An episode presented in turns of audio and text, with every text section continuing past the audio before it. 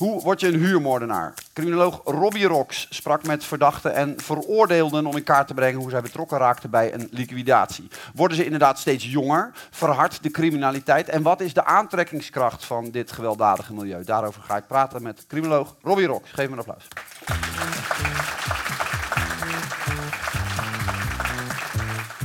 Robby, goed dat je bent, criminoloog aan de Erasmus Universiteit. Jij zit hier nu omdat je een studie hebt gedaan in samenwerking onder andere met politie en nog wat anderen. Naar de achtergrond van mensen die betrokken raakten bij een liquidatie tussen 2016 en 2021. Ja, zeg ik helemaal goed. Ja? Ja, tenminste voor een deel. Hè. Dus ik heb samengewerkt met mensen, politieonderzoekers, dus niet met de politie, want dat is in deze context altijd een beetje gevaarlijk misschien om te zeggen dat je samenwerkt met politie, maar met mensen die werken bij de analyse. Waarom is dat gevaarlijk? Nou, de mensen die zich bezighouden met deze vorm van criminaliteit, die zitten daar niet zo op te wachten. Hè. Praten met politie. Moest je verzwijgen dat je samenwerkte met onderzoekers van de politie? Deed je dat in sommige gevallen? Nee, ook omdat het is gesubsidieerd door, en dat staat groot op de kaft, politie en wetenschap. Maar we merkten wel tijdens die gesprekken... Kijk, ik vind het wel, daar moeten we wel gewoon transparant over zijn. Ik ben criminoloog, ik werk bij de Erasmus Universiteit. We doen dit onderzoek en dan verzwijgen dat het in opdracht van politie en wetenschap is. Met misschien het risico dat als het dan uiteindelijk naar buiten komt, dat mensen alsnog vragen gaan stellen van joh, dit is een opdracht van de politie dus. Ja. Maar dat zorgde aan het begin van die gesprekken soms wel een beetje voor gefronste wenkbrauwen. Ja, en wat zei je dan, om ze op hun gemak te stellen? Wel toelichten wat ik hiervoor heb gedaan en wat we precies wilden weten. En dat het dus niet voor de politie was en niet ook invloed had op hun strafzaak. Maar dat we eigenlijk hun levensverhaal wilden horen. Want dat doen we, vind ik, in de volle linie veel te weinig. Praten met de mensen die zich daadwerkelijk bezighouden met de zaken waar we allerlei dingen van vinden. Ja, daar gaan we het nu over hebben. Wat is een liquidatie? Een liquidatie, er zijn verschillende definities. Hè, want het is lastig, dat is niet iets wat in het wetboek van strafrecht staat. Hè, dus we hebben moord, maar dit is eigenlijk een verbijzondering daarvan. Dus een vooropgezet plan, waarbij het gaat om kennis over bijvoorbeeld een misdrijf. En dan vervolgens dat vooropgezette plan met uiteindelijk het doel voor de dader of de opdrachtgever om een positie in het criminele milieu ofwel te vestigen, ofwel te handhaven, ofwel te verstevigen. Ja, dat is niet je vrouw van de trap duwen, nee. Dat is niet iemand aanrijden. Nee. Het is altijd, heeft het te maken met het criminele circuit aan zich, dus zeg je hiermee. Ja, en dat maakt het tegelijkertijd ook wel heel erg lastig, want hoe weet je dat precies? Ja. Hoe weet je dat precies? Daar hebben we voor samengewerkt met politieonderzoekers. Ja. Die hebben een zogenaamd moord- en doodslagbestand bijgehouden, waarbij ze eigenlijk had allerlei systeeminformatie, dus dat zijn opsporingsonderzoeken, dat zijn politieregistraties, dat zijn allerlei mutaties in die systemen, veel over de zogenaamde subjecten weten, hè, dus over de verdachten en uiteindelijk ook over de veroordeelden. Ja, een soort cluedo is dat. Dat is Kees met een kaasschaaf in de keuken. Eigenlijk wel. Hè. Dus echt in die systemen of er meer te weten kan komen over wie deze persoon is, wat er uiteindelijk is gebeurd, maar ook wat er allemaal aan vooraf is gegaan. En dan zo, hè, en dat maakt het ook lastig, een interpretatie geven van wat er is gebeurd en ook waarom het is gebeurd. En dan kom je uiteindelijk daarbij, maar dat blijkt, dus bijvoorbeeld voor die interviews, toen wij op zoek gingen naar mensen die daarvoor veroordeeld zijn, een stuk lastiger, want je kan niet bij de penitentiaire inrichting aankomen met zeggen, geef iedereen die een liquidatie heeft gepleegd, want dat is niet het wetsartikel waarvoor ze veroordeeld zijn. Ja.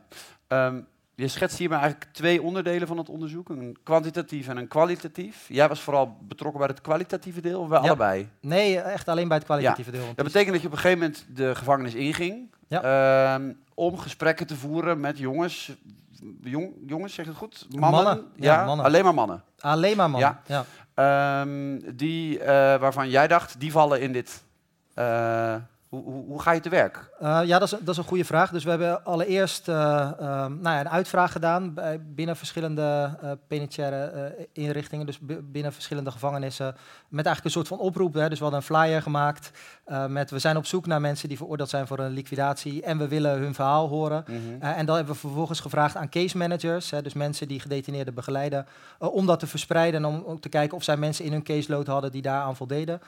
En als ik dat zo vertel, dan begonnen we daar met veel enthousiasme aan. En tegelijkertijd zit er ook een soort van naïviteit in, van dat je dan verwacht dat daar ook en masse op wordt gereageerd. Ja. En dat was niet zo. Helemaal niet? Of niet echt? Of... We hadden er drie. En dit zijn er, ook... er zijn mensen die denken, ja, leuk, ik ga eens even met die wetenschappers praten. En zelfs ook tijdens corona, want het was tijdens corona voor een deel. En toen hebben we mensen via Skype gesproken die ook daadwerkelijk veroordeeld waren in een liquidatiezaak. En nou ja, via dat scherm ook hun verhaal. Dus ze waren er wel, het waren er drie of vier. Maar ja, goed, dat is wel een vrij beperkte hoeveelheid om uiteindelijk wat conclusies op te baseren. Ja. Wat wilde jij nou specifiek van ze weten? Ja, dat is een hele terechte vraag. In eerste instantie begonnen dit onderzoek, de ideeën in ieder geval, rond 2019. En toen hadden we net de grote processen hoorden we over in de media. Hè, dus het Marengo-proces en het Eris-proces. En daar zag je ook een lijsten van verdachten voorbij komen met leeftijden. En tegelijkertijd zag je in de media dat er veel werd geschreven over de schutters en dat die steeds jonger zouden worden. En dat dat voornamelijk jonge schutters zouden zijn die voor een appel en ei, bij wijze van spreken, iemand uit zijn schoenen schieten. En ik dacht, ja, klopt dat? Dat is eigenlijk een beetje waar ik over na begon te denken samen met Shaila Ajambaks, met wie ik het onderzoek heb gedaan. En toen kwamen we erachter dat we eigenlijk wel meer wilden weten over wie nou deze daders zijn. En niet alleen maar de schutters, want we in eerste instantie wilden we wat breder kijken. Hè. Dus de zogenaamde hitters, de spotters en de lokkers. Dus allerlei mensen die op een of andere manier... Daar praat u even bij, hè, in de terminologie. Precies, ja. Dus de hitters, hè, degene die daadwerkelijk hebben geschoten. De spotters die op de uitkijk staan. Bijvoorbeeld kijken of het doelwit eraan komt. En de lokkers, in sommige gevallen mensen die ervoor zorgen dat de persoon, bijvoorbeeld jij, op moment X dan ook daar is, zodat andere mensen de trekker kunnen overhalen. Ja. En daar, ja goed, dat is een onderwerp, hè. Dat is misschien wel een van de, als ik voor mezelf spreek, onderwerp dat me enorm fascineert, omdat het een enorme vorm van geweld is. En dat ik ook wilde weten van, ja, maar wat drijft dan iemand? Hoe raak je daarbij betrokken eigenlijk? Ja. En, dat moet ik er ook bij zeggen, een aantal van de mensen die ik tijdens mijn promotieonderzoek heb gevolgd, die zijn ook uiteindelijk veroordeeld in, een van de grote liquidatieprocessen. Dus dat voor mij ook nog een soort van persoonlijke lijn in, dat ik ook wel wilde weten van, ik ken een aantal van deze mensen vrij goed, heb ik ook vrij lang gevolgd. Hoe zijn die nou uiteindelijk hierbij terechtgekomen? Want dat is wel anders dan de zaken waar ze zich mee bezig hielden toen ik veel tijd met ze doorbracht. Ja. Even om de cijfers erbij te pakken, tussen 2016 en 2021 vonden er 57 liquidaties plaats. Die voldoen aan deze definitie. Ja. In Nederland is ongeveer 10 per jaar. Om dat in perspectief te plaatsen, van alle gevallen van moord en doodslag in Nederland is 1 op de 12 een liquidatie. Daarmee gelijk te zeggen dat het dus op zich wel meevalt met die aantallen. Ja, cijfermatig wel, maar we hebben hier te maken met iets wat we ook wel low frequency en high impact noemen in goed Nederlands. Hè. Ja. Dus het komt relatief weinig voor, maar als het voorkomt, dan schokt dat de samenleving. En dan is daar veel aandacht voor in de media en zorgt het ook voor allerlei gevoelens van onveiligheid bij mensen die misschien wel in de buurt wonen van ergens waar een liquidatie is gepleegd. Ja, de moord op Peter R. de Vries of op Dirk Wiersum, geldt dat eigenlijk als een liquidatie? Of is dat gewoon ik denk het niet, hè? Volgens deze definitie zou je daar wel op die manier naar kunnen kijken. Hè? Dus er zijn een andere definitie waar bijvoorbeeld ook wel wordt gezegd dat zowel dader als slachtoffer een rol moet hebben in het criminele milieu. En de definitie die wij hanteren is ietsje breder. Dus daar zou, en dat is wel een goed punt, want ik ga morgen je college overgeven. Ik dacht ook van, als we kijken naar onze definitie, zouden die twee voorbeelden daar ook onder vallen. Okay. Want het gaat dan wel over de dader of de opdrachtgever die die positie wil verstevigen of handhaven of vestigen. In dat milieu. Hey, dan even die aannames van tevoren. Die daders worden steeds jonger. Er zou een lichte verstandelijke beperking of stoornis spelen. En je kunt via Telegram of Snapchat heel makkelijk kandidaten ronselen. Dat was ook zoiets wat is er iets van waar gebleken? Nou, als we kijken naar de leeftijden, dan is dat een beetje een technische uitleg. Hè? Want als je kijkt naar in die periode zie je dat de gemiddelde leeftijd van de schutters wel afneemt. Maar dat valt eigenlijk te verklaren niet zozeer door het feit dat ze allemaal steeds jonger worden.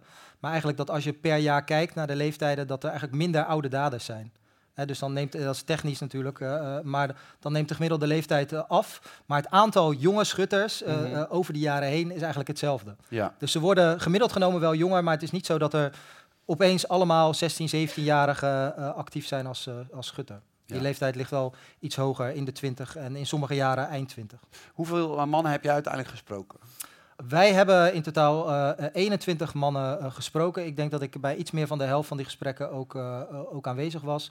Uiteindelijk 17 voldeden ook aan die criteria waar we het net over hadden, hè, van wanneer iets een liquidatie is. Wat zijn dat voor gesprekken? Sowieso vind ik onderzoek doen in de gevangenis vind ik altijd, en dat, how can we make this about me? Maar ik vind dat altijd wel heel erg emotioneel, omdat je ergens komt en mensen zitten daar heel de dag. Dus ik ben altijd heel erg, dat kost me heel veel kracht, zielig voor mij natuurlijk. Maar ik vond het hele emotionele, het waren hele persoonlijke gesprekken. Maar wat raakt je daar dan? Wat put het je uit? Ben je op je hoede? Ben je angstig? Ben je empathisch? En waarom put het je uit? Niet angstig, maar het zijn mensen die veroordeeld zijn voor hele serieuze feiten. Die soms dus ook daadwerkelijk mensen hebben vermoord. Die je niet kent, want dat is ook... Dus je hebt eigenlijk een hele koude... soort van cold approach, zo'n koude introductie. Dus je kent die persoon niet. Dus je moet in eerste instantie ook aftasten van... is dit iemand die... waarmee we een gesprek kunnen voeren. Hoe gaat dat dan? Geef eens een voorbeeld. Ik probeer wel gewoon daar open in te gaan altijd. Hè. Niet vanuit het idee van er zit hier iemand tegenover me die iemand heeft vermoord. Maar kijken of je op een of andere manier een menselijke connectie kan vinden. En dat kan soms door een grapje, dat kan soms door gewoon goed te luisteren en oprecht geïnteresseerd zijn in het verhaal van die ander en ook die persoon de ruimte geven om iets te vertellen. Maar werkt dat altijd? Heb je daar Nee, dat werkt zeker niet. Maar geef een voorbeeld dan waar dat niet... Het zijn soms ook mannen die al een flinke reputatie hebben, ook veel tijd hebben doorgebracht op straat, in die zin dus echt wel hun sporen hebben verdiend en ook wel hele vaardige gesprekspartners zijn. En op allerlei manieren ook aan het aftasten zijn wie jij nou eigenlijk bent en wat je komt doen. Dus er was één man in het bijzonder, daar stelde ik vragen aan, maar daar kwam eigenlijk niet zo heel veel uit. En een van de dingen die ik dan bijvoorbeeld wel eens doe, is dat ik iets over mezelf ga vertellen. Hè? Want dan vanuit de hoop dat als ik iets over mezelf vertel, over mijn familie bijvoorbeeld, ik maak het persoonlijk, dat hij denkt van, dit is ook een persoon die tegenover me zit met een verhaal, dus dan kan ik ook wat delen. Maar deze man die zei van, dan ging het over kinderen en daar wilde hij niet echt iets over zeggen. Dus ik begon, ik heb bijvoorbeeld 3 kinderen. Toen zei hij, denk je dat dat mij interesseert? Ja, lekker belangrijk, weet je. Hij zegt, wat probeer je hier nou mee te doen, zei hij. Van, denk je, als jij iets deelt over jezelf, dat ik dan ook iets over mezelf ga delen. En toen dacht ik, nou wordt het interessant, hè? Want dan ben je blijkbaar op een ander niveau aan het luisteren naar de vragen die ik stel.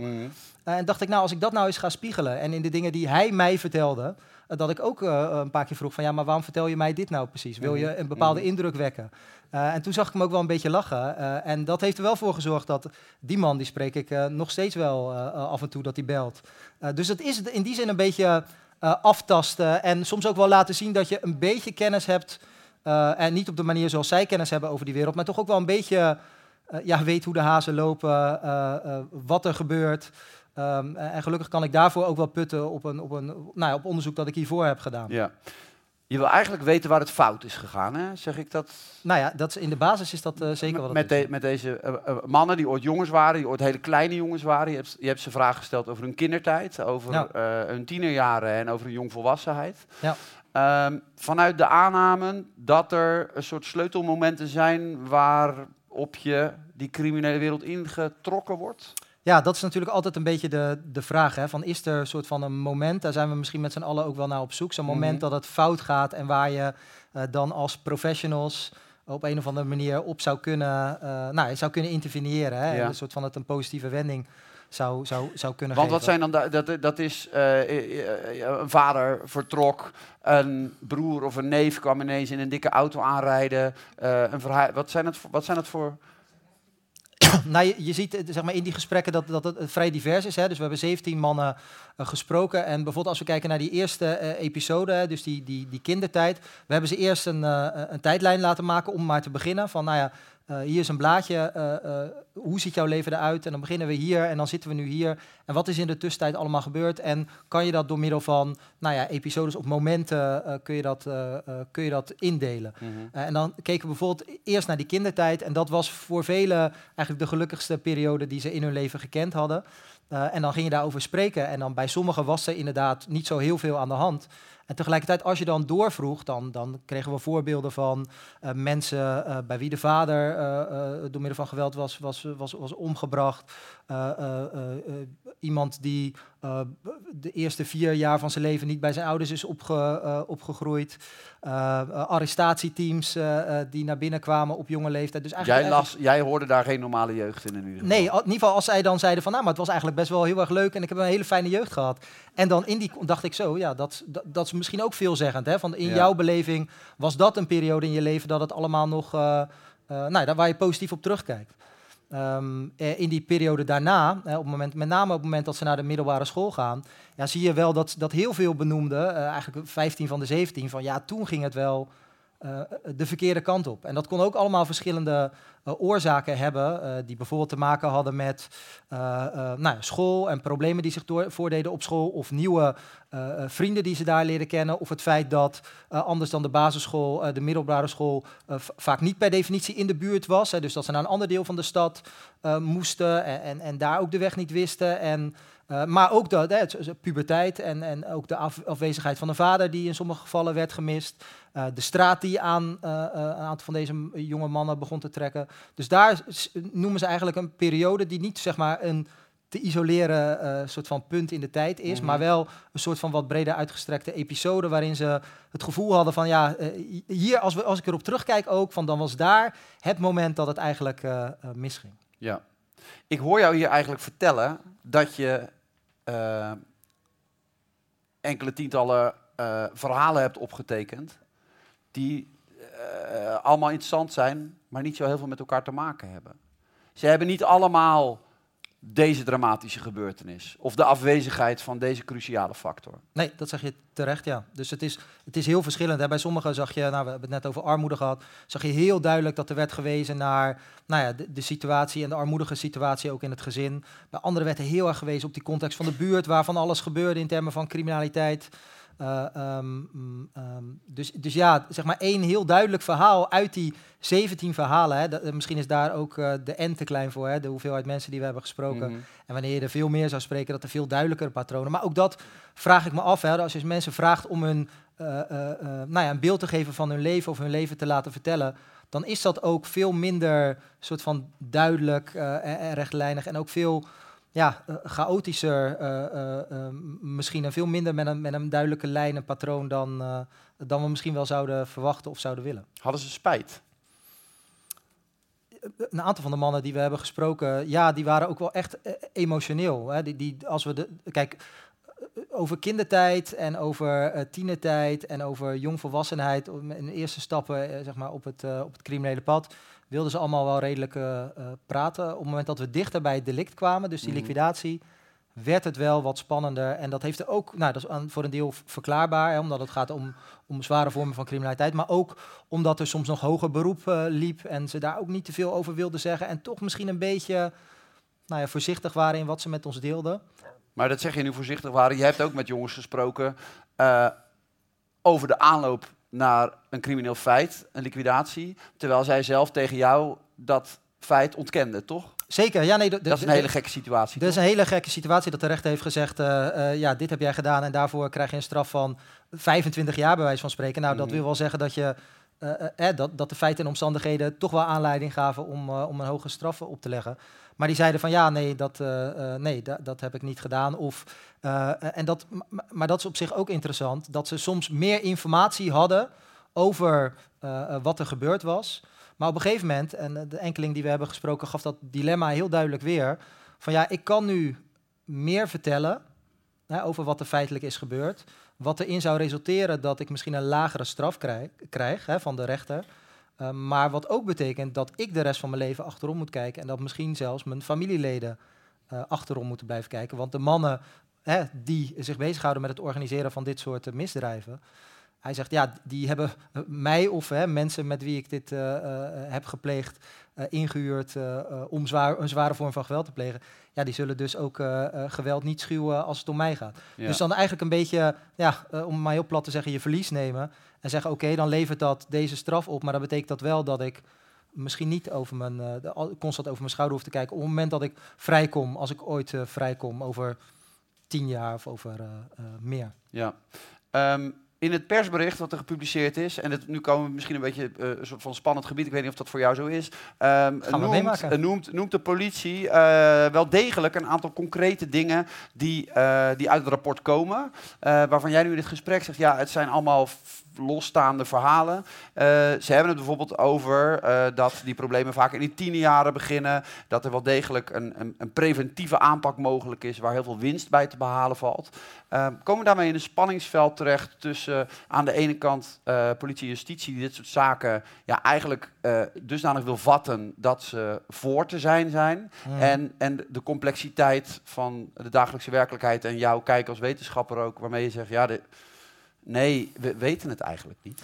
Ja, ik denk het laatste, dat we wel op dat spanningsveld terechtkomen. Waarbij ik ook wil opmerken dat ik het goed vind dat de politie zegt dat er in preventieve sfeer veel te winnen valt. Want ik denk dat we daar allemaal gebaat bij zijn. Hè? Mm-hmm. Maar ik denk wel dat we een onderscheid moeten maken tussen preventie als het gaat om dit soort hele zware feiten en preventie als het gaat om criminaliteit in het algemeen.